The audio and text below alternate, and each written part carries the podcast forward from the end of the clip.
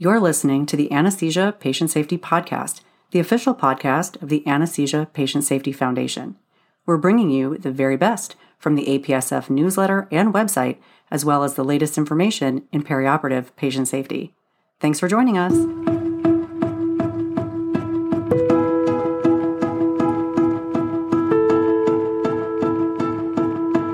Hello, and welcome back to the Anesthesia Patient Safety Podcast. My name is Alli Bechtel, and I'm your host. Thank you for joining us for another show. Today, we are heading back into the February 2023 APSF newsletter to talk about an important consideration for all anesthesia professionals and our patients. This is a topic that may come up during a preoperative interview, something that may alter our anesthesia plan intraoperatively, and a postoperative complication that may delay discharge from the PACU. Before we dive into the episode today, we'd like to recognize GE Healthcare, a major corporate supporter of APSF.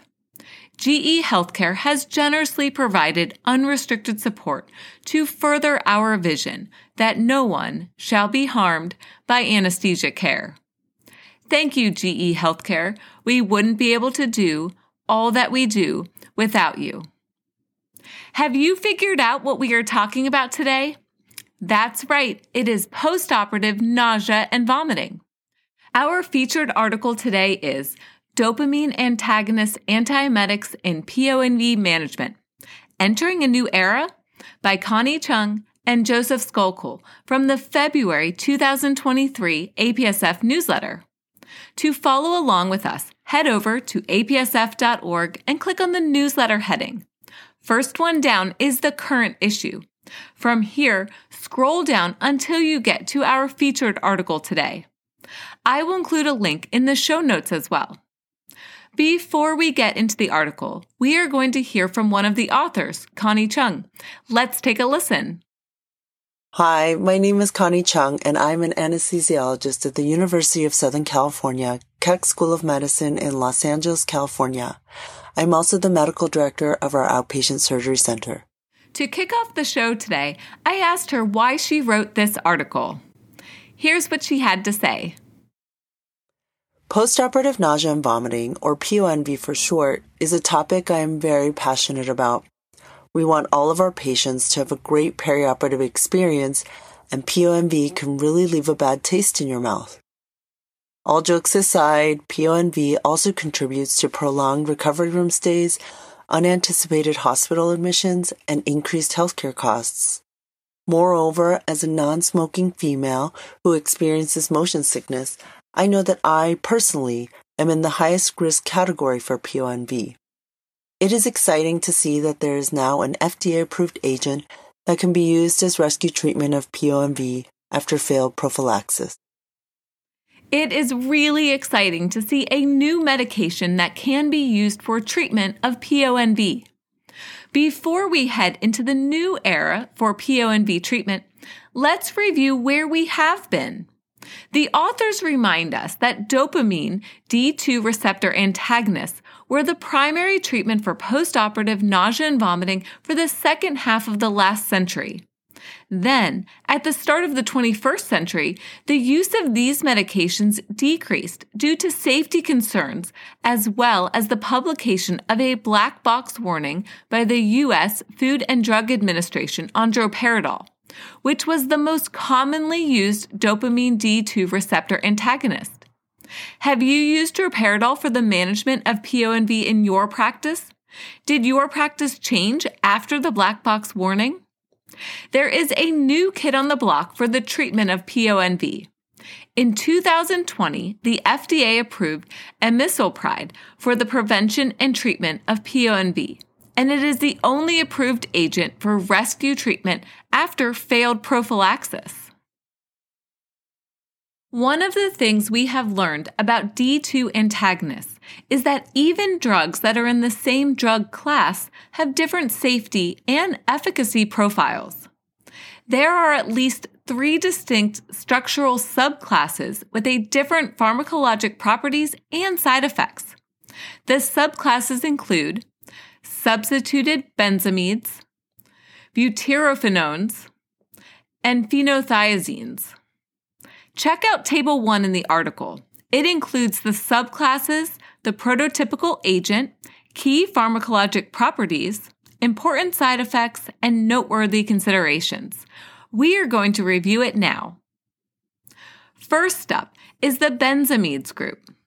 Amisulpride belongs to this subclass. Key properties include the following low CNS penetration, as well as low affinity for potassium channels and cholinergic, adrenergic, and histamine receptors.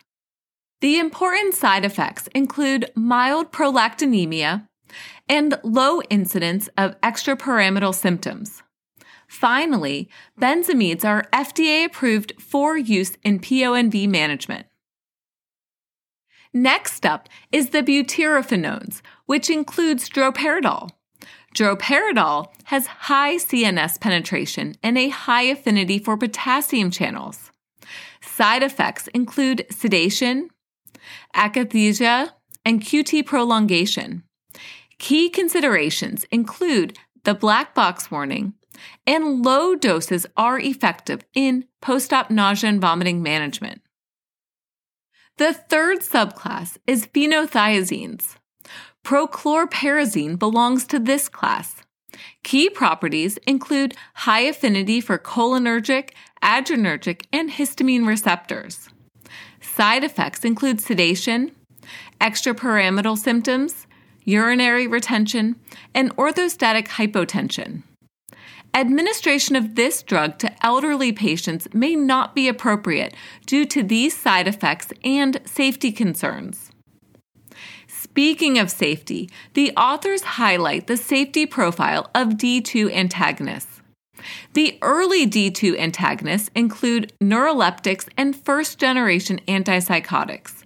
There was a wide range of neurological effects, ranging from sedation to neuropsychiatric, including dysphoria or cognitive impairment due to central nervous system penetration. Another considerable side effect included extrapyramidal symptoms such as tardive dyskinesia, dystonia, and akathisia, which limited its use. Don't forget about the risk of neuroleptic malignant syndrome, or NMS. Patients may present with fever, mental status changes, muscle rigidity, autonomic instability, and hyperprolactinemia from blockade of D2 receptors in the pituitary gland. There are cardiac side effects as well, since binding to potassium ion channels may lead to QT prolongation and torsades de pointes. The newest medication, amisulpride, is considered to be atypical or a second generation antipsychotic with decreased CNS penetration and decreased adverse effects. It is important to keep in mind that some of the side effects from D2 antagonists are dose dependent, but just decreasing the dose may not be the answer, since there is limited data about dose reduction and efficacy. There may be a significant impact on patient safety due to the adverse reactions such as tardive dyskinesia, dysphoria, and torsade de pointes. Let's move on to talk a little bit more about each of the different classes of medications, and we are going to start with the benzamides. Remember, this is the drug class that amisulpride is in.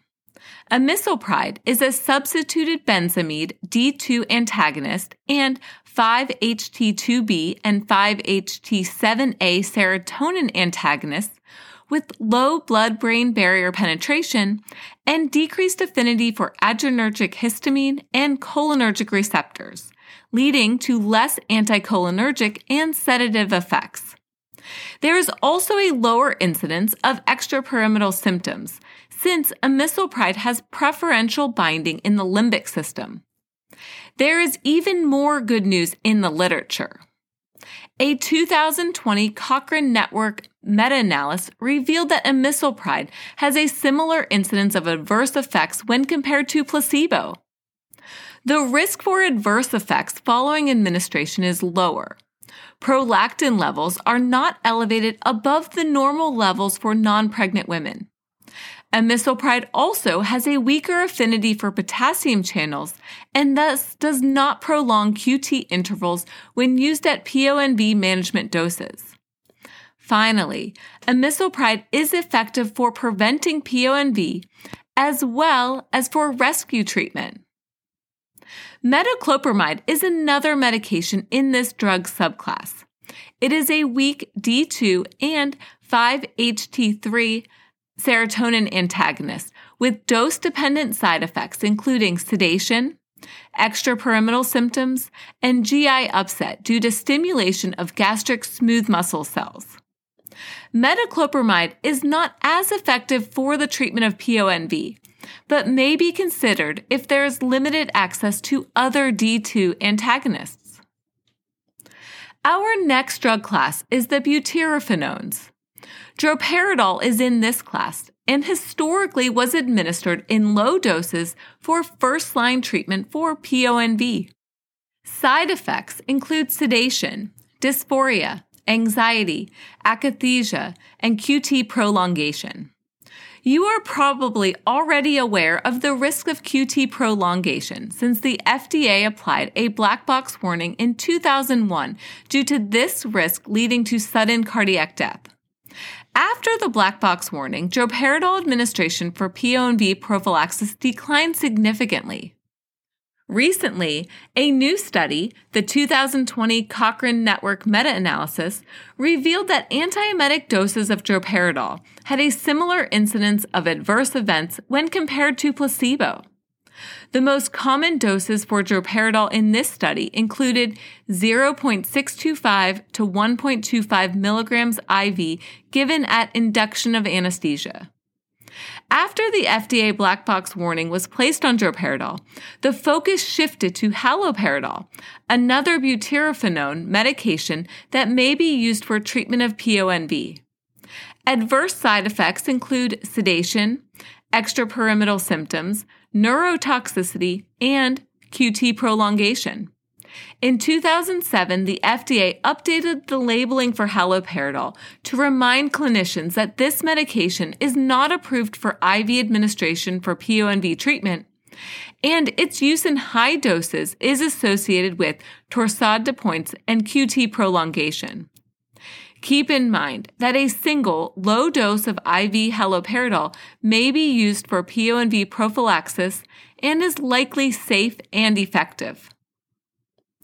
The third subclass is phenothiazines. Prochlorperazine is the most common medication in this class for PONV management. Adverse effects include the following sedation, extrapyramidal symptoms, anticholinergic effects such as anorexia, blurred vision, constipation, dry mucosa, and urinary retention antiadrenergic effects leading to orthostatic hypotension, and decreased seizure threshold. Another phenothiazine, D2 antagonist, is promethazine, which also has antihistamine effects and may produce sedation.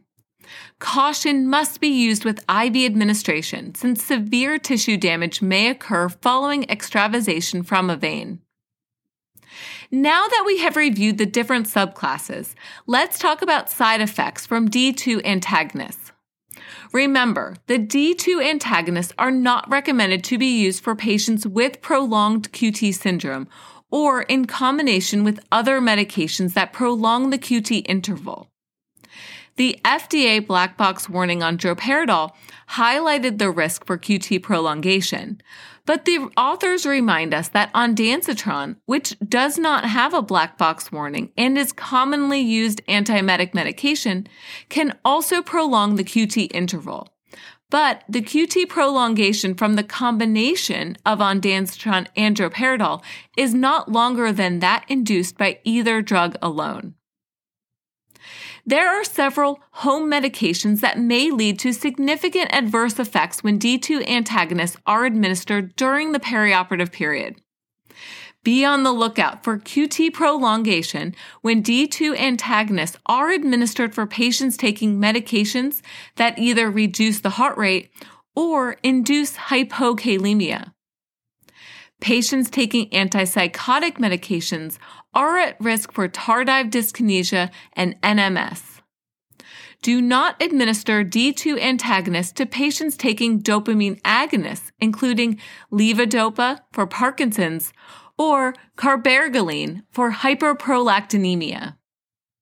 It is also important to avoid co-administration with monoamine oxidase inhibitors, since norepinephrine is broken down by MAO and the D2 blockade leads to buildup of norepinephrine and an exaggerated end organ response. One of the APSF priorities is perioperative brain health, which includes perioperative delirium, cognitive dysfunction, and brain health. This is an important consideration with the use of D2 agonists. The authors advise caution with or avoidance of administration of D2 antagonists for PONV management in patients older than 65 years old due to the risks of central anticholinergic effects. This is the phenothiazine subclass. Extrapyramidal symptoms from the benzamides and tardive dyskinesia, delirium, and NMS from the butyrophenones.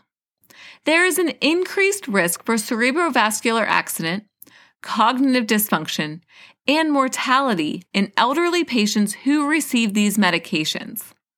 But you must also remain vigilant in pediatric patients who may develop extrapyramidal symptoms or QT prolongation following administration of D2 antagonists. There is still more to talk about related to D2 antagonists and PONV management, but we are out of time for today. Tune in next week as we discuss PONV clinical practice guidelines. Plus, we are going to hear from Connie Chung again. If you have any questions or comments from today's show, please email us at podcast at aps.org. We'd love to hear from you. Please keep in mind that the information in this show is provided for informational purposes only and does not constitute medical or legal advice.